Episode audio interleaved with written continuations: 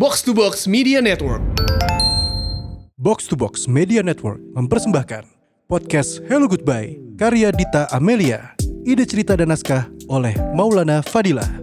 Cerita 2 di Persimpangan.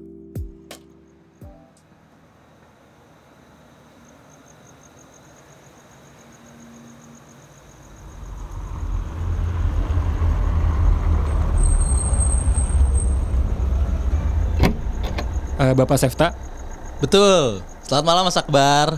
Ini tujuannya ke Serengseng ya? iya Pak betul Pak. Eh, bisa tolong buka bagasi nggak? Saya mau taruh case gitarnya nih. Monggo monggo Pak. Bentar ya.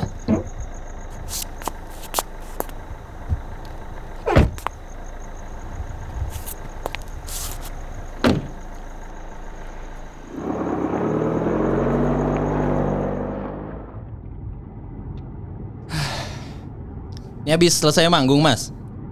Iya Pak. Masnya gitaris ya? Ya gitulah. Wah, keren.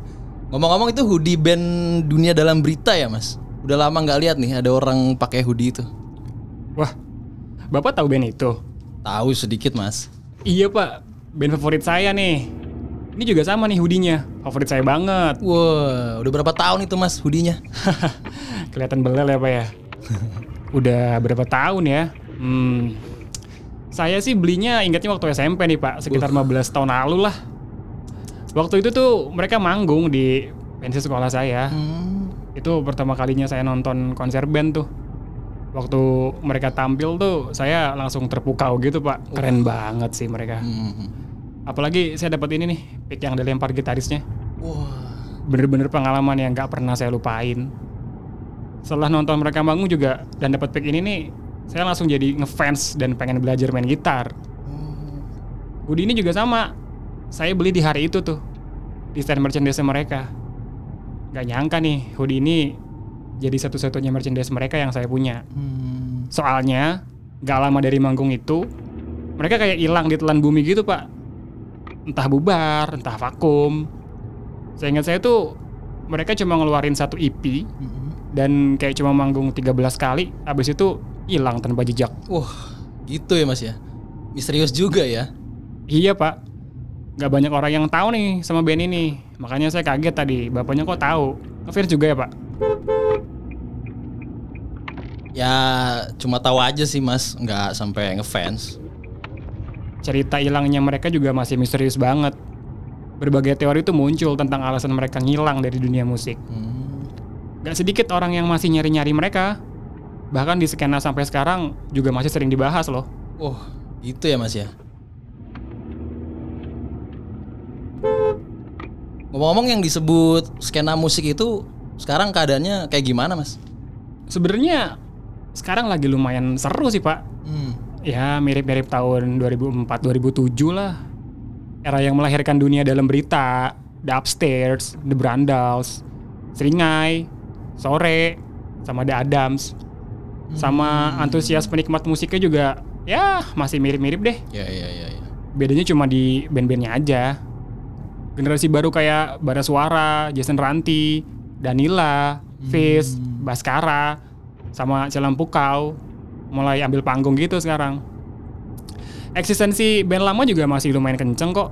Penonton jadi lebih banyak gitu alternatifnya. Oh, gitu ya, Mas ya. Kalau Mas nih bandnya apa nih? Band saya namanya Pusaka Imajinasi, Pak. Wah, pusaka imajinasi. Keren, Mas. Enak dong ya jadi musisi kalau kondisinya seru gitu kayak sekarang. Ya, di awal sih enak, Pak. Saya nikmatin banget. Bikin lagu yang diapresiasi, ya rutin manggung, jalan ke kota-kota yang belum pernah saya datengin, plus ketemu orang-orang hebat yang tadinya cuma saya lihat di TV. I'm living the dream, tapi lama-kelamaan jadi nggak enak, Pak. Hmm, maksudnya? Gini, Pak. Dulu saya tuh berkreasi untuk berekspresi, Hmm. ngungkapin kegundahan-kegundahan yang ada di hati, numpahin segala ide gila yang ada di otak saya. Hmm. Makanya di awal karya-karya saya tuh terasa jujur. Saya nggak mesti dengerin siapa-siapa. Nggak perlu ngikutin apa-apa. Ngulik semuanya pelan-pelan aja. Nikmatin prosesnya. Ya walau susah. Bebas gitu pak. Hmm. Setelah album meledak, datang deh itu uang sama ketenaran. Wah. Dua ini nih yang ngubah segalanya. Mendadak ada ekspektasi yang harus dipenuhin, Hmm. ada aturan-aturan yang harus dijalanin. Saya kehilangan kebebasan. Dan ketika kehilangan kebebasan, karya-karya saya pun jadi kehilangan kejujurannya. Bikin lagu udah nggak asik lagi. Hmm, hmm, hmm. Kayak kehilangan funnya gitu pak. Gak tahu deh sama teman-teman saya yang lain.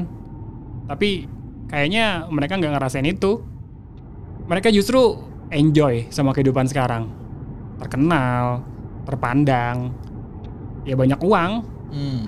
Ya siapa sih yang nggak suka ada di posisi kayak sekarang gini? Ya, ya, ya. Tapi beda sama mereka. Saya nggak suka. Sekarang jiwa saya remuk di teror ekspektasi. Takut banget kalau suatu hari nanti saya berubah. Jadi gampang dibeli. Berkarya tuh cuma karena materi, bukan dari hati. Ini yang bikin saya capek luar biasa dan mulai mempertanyakan gitu. Apakah sudah cukup? Apa harus lanjut? Saya mulai mikirin opsi hidup apa yang lain tanpa harus jadi musisi. Mm-mm. Ya, saya juga nggak bego-bego banget. Ya, saya yakin tetap bisa survive gitu, walau nggak jadi musisi. Dan kayaknya masih ada waktu deh untuk mengubah haluan hidup. Hmm, cukup kompleks juga ya Mas ya.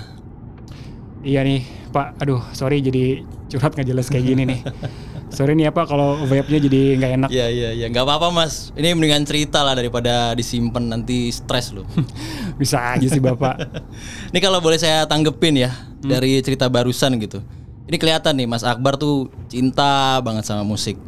Bagi Mas Akbar, musik bukan cuma sebagai hiburan, tapi suara yang keluar dari hati.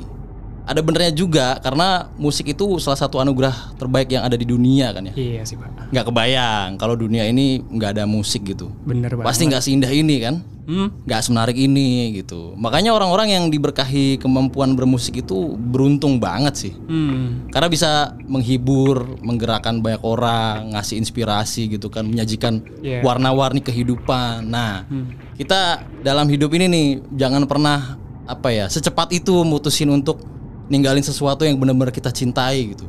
Hmm.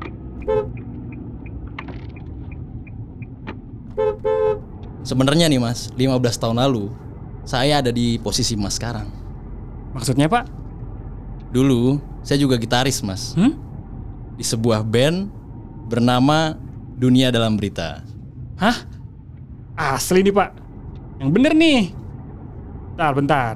Bentar nih. Itu nama N di depan nama Bapak itu kepanjangan dari Naradia. Bapak Naradia Sefta. Gitaris dunia dalam berita. Bener Mas. Asli. Bener itu saya. Mungkin si masnya nggak ngeh ya, karena dulu saya kurus, krempeng, botak, dekil, berantakan gitu. Sekarang kan ya udah kayak gini kan, gendut, brewokan gitu. Asli nih Pak. Ini beneran gak sih? iya Asli sih. bener. Makanya tadi pas Mas Akbar masuk, saya langsung kenalin nih, ini hoodie yang Mas pakai itu dulu saya nih yang ngedesain nih Mas. Wah gila, ini beneran nih. Iya. Ini bukan prank nih kan Pak? Bukan. prank kan? Bukan bukan. Saya juga agak shock begitu tahu ada orang yang masih suka sama band saya dulu.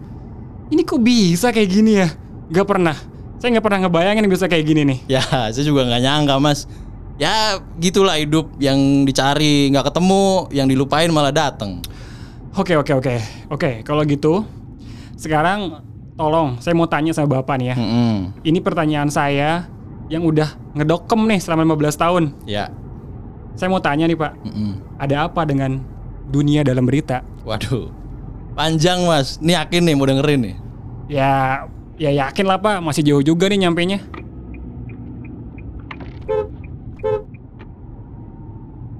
Oke, ini saya ceritain nih ya.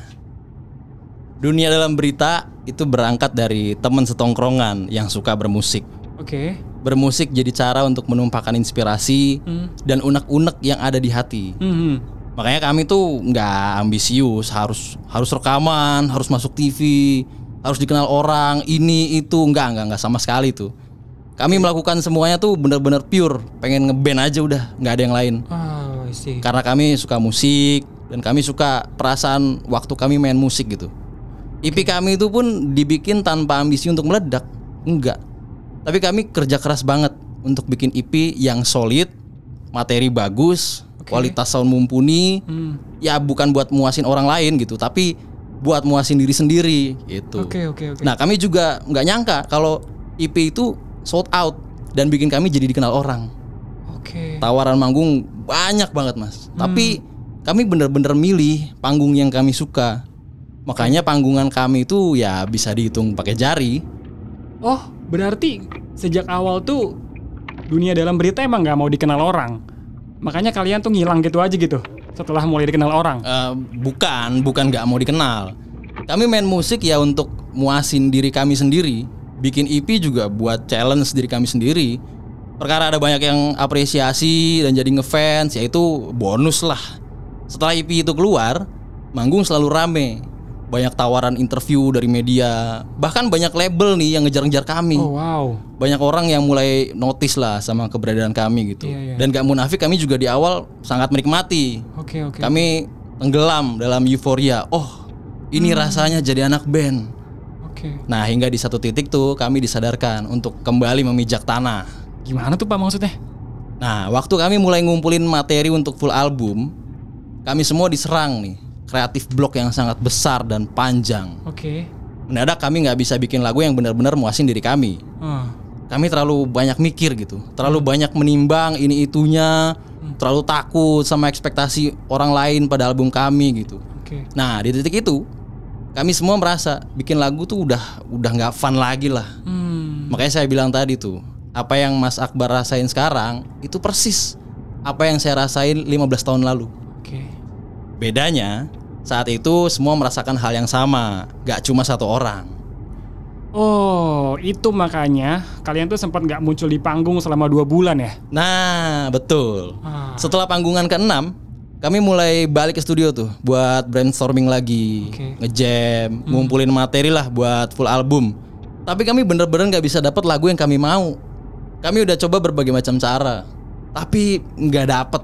Sampai akhirnya kami berpikir untuk coba manggung lagi deh. Siapa tahu bisa dapat inspirasi gitu. Makanya setelah dua bulan di studio, kami jadi rajin tuh manggung. Ya satu bulan sekali lah minimal. Termasuk manggung di pensi SMP saya ya pak ya? Betul. Hmm gitu.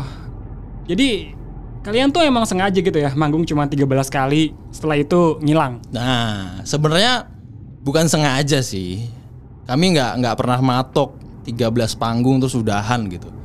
Ceritanya nih Mas, setelah panggung ke-13 itu, kami balik lagi ke studio. Kami coba bikin lagu lagi. Tapi emang bener, rasanya tuh beda.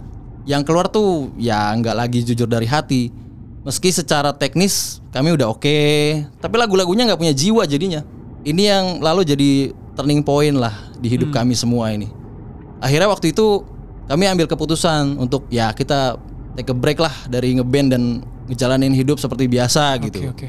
Nah sayangnya breaknya itu kelamaan. Aduh. itu. Iya sih pak. Iya, selain itu ada ya perasaan takut juga kalau kami nanti balik lagi ke studio gitu ya. Hmm. Hal yang sama ya khawatir terjadi lagi gitu. Iya. Bikin sesuatu yang nggak dari hati itu kan ya nggak enak ya. Benar. benar. Ngeganjel gitu. Iya. Nah, waktu itu juga hidup kami tuh semua ya jalan sebagaimana mestinya. Hmm. Kami larut dalam kesibukan kami. Oke. Ada yang kuliah lagi ke luar negeri, ada yang Hmm. coba rintis bisnis lobster. Nah, saya sendiri pun lagi nyoba nih buka bengkel motor custom ya kecil-kecilan lah. Hmm. Ya udah, bahkan sampai sekarang nih dunia dalam berita itu nggak kunjung jelas nasibnya tuh gimana. Oh gitu. Jadi kalau bisa dibilang berarti tuh vakum ya pak ya statusnya? Gak bubar ataupun slack kan? hmm, betul betul. Ah. Statusnya sih vakum. Wah, kami nggak pernah slack lah mas lah. Hmm. Berantem berantem dikit pasti ya namanya Iya, band ya ada. Iya. Tapi nggak pernah sampai slack. Hmm. Karena awalnya dari tongkrongan sih ya. Iya, sampai iya, sekarang pun silaturahmi itu masih jalan sih. Eh, walaupun udah jarang ketemu, tapi tetap intat semua. Oh gitu tuh ceritanya. Mm-mm. Kayaknya tuh semua musisi ngalamin hal yang sama ya pak? Kayak gini ya? Musisi profesional iya mas. Tapi kalau musisi amatir sih kayaknya enggak ya. Hmm, bener juga ya. Ah, jadi sekarang kalau menurut bapak, saya harus ngapain ya pak?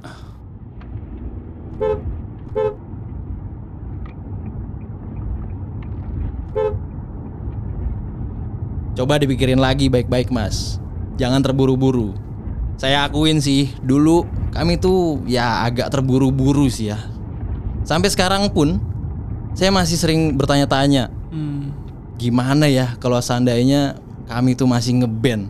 Iya. Seru kali ya. Iya. Teman-teman yang lain pun kepikiran hal yang sama, apalagi ngelihat band-band seangkatan yang masih awet karirnya sampai sekarang. Wacana untuk reuni juga beberapa kali sempat ada kok.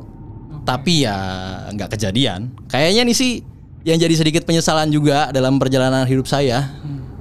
Ah, so should I stay or should I go? Pertanyaan itu Mas Akbar sendiri yang bisa jawab. Karena perjalanan dan pilihan hidup ada di tangan Mas, bukan di tangan musisi tuwir kayak saya ini. Apa pun keputusan ada konsekuensi dan itu yang harus dijalanin. Tapi sebagai musisi, saya sangat mengerti kegundahan yang Mas Akbar rasain. Sangat paham. Dan itu emang bener-bener gak enak. Tapi nih Pak ya, Hmm. sekarang Bapak bahagia nggak? Sorry nih Pak, terlalu personal nih pertanyaannya nih. Sorry iya, Pak. iya, iya, Kalau Bapak nggak mau jawab juga nggak apa-apa kok. Nggak apa-apa mas, nggak personal kok ini. Hmm, kalau ditanya bahagia, saya bahagia. Hmm, Punya keluarga kecil yang harmonis, anak juga lagi lucu-lucunya. Oke. Ini saya narik gini juga bukan buat penghasilan utama sih. Hmm, Lagi suntuk aja ngurusin bengkel. Saya emang suka gini mas, jalan-jalan random, ngobrol sama orang. Oke. Makanya saya suka narik gini kalau malam. Hmm, Nah, kalau kaitannya sama musik, musik ya tetap jadi urat nadi kehidupan saya kok. hmm, Walau udah nggak lagi di bawah gemerlap panggung ya, Oke. saya masih suka nih dengerin lagu atau nonton konser band yang saya suka. Hmm. Tapi sekarang nontonnya duduk mas, udah nggak kuat di festival. Itu dia. Saya juga tetap ya ini tetap main gitar, tapi ya just for fun aja, ngajarin anak. Kadang juga ngajarin anak-anak tetangga, Oh. bikin lagu iseng-iseng. Nah tapi ya nggak sampai dipublish, ya kan? Gitulah. Kadang ya kangen sih ngeband, kangen di atas panggung, berbagi emosi dan energi di atas panggung itu sesuatu yang magis sih. Iya, iya. nggak ada lawan itu. Itu itu yang ngangenin itu. Kalau dipuja-puja dan digandrungi orang ya malah saya ngerasa itu nggak terlalu enak. Ya iya. Tetapi begitulah hidup mas ya. Sekarang saya ya nggak hidup dari musik tapi musik yang bikin saya lebih hidup. Oh, gitu ya Pak ya. iya gitulah mas. Ini saya cerita gini bukan maksudnya ngajarin ya mas ya. Lebih ke berbagi aja sama mas Akbar. Semoga pengalaman saya bisa jadi bahan renungan sebelum memutuskan gitu Terima kasih banyak ya Pak. Mas, ini udah deket ya? Rumahnya di sebelah mana ini? Mas? Eh, iya Pak, sorry Pak. Ini nih masih lurus dikit lagi. Itu rumah saya yang abis warung di sebelah kiri itu Pak. Oh. Nah, nah, nah, nah, di sini Pak, di sini Pak. Eh, tolong buka bagasi ya Pak. Oke, sebentar.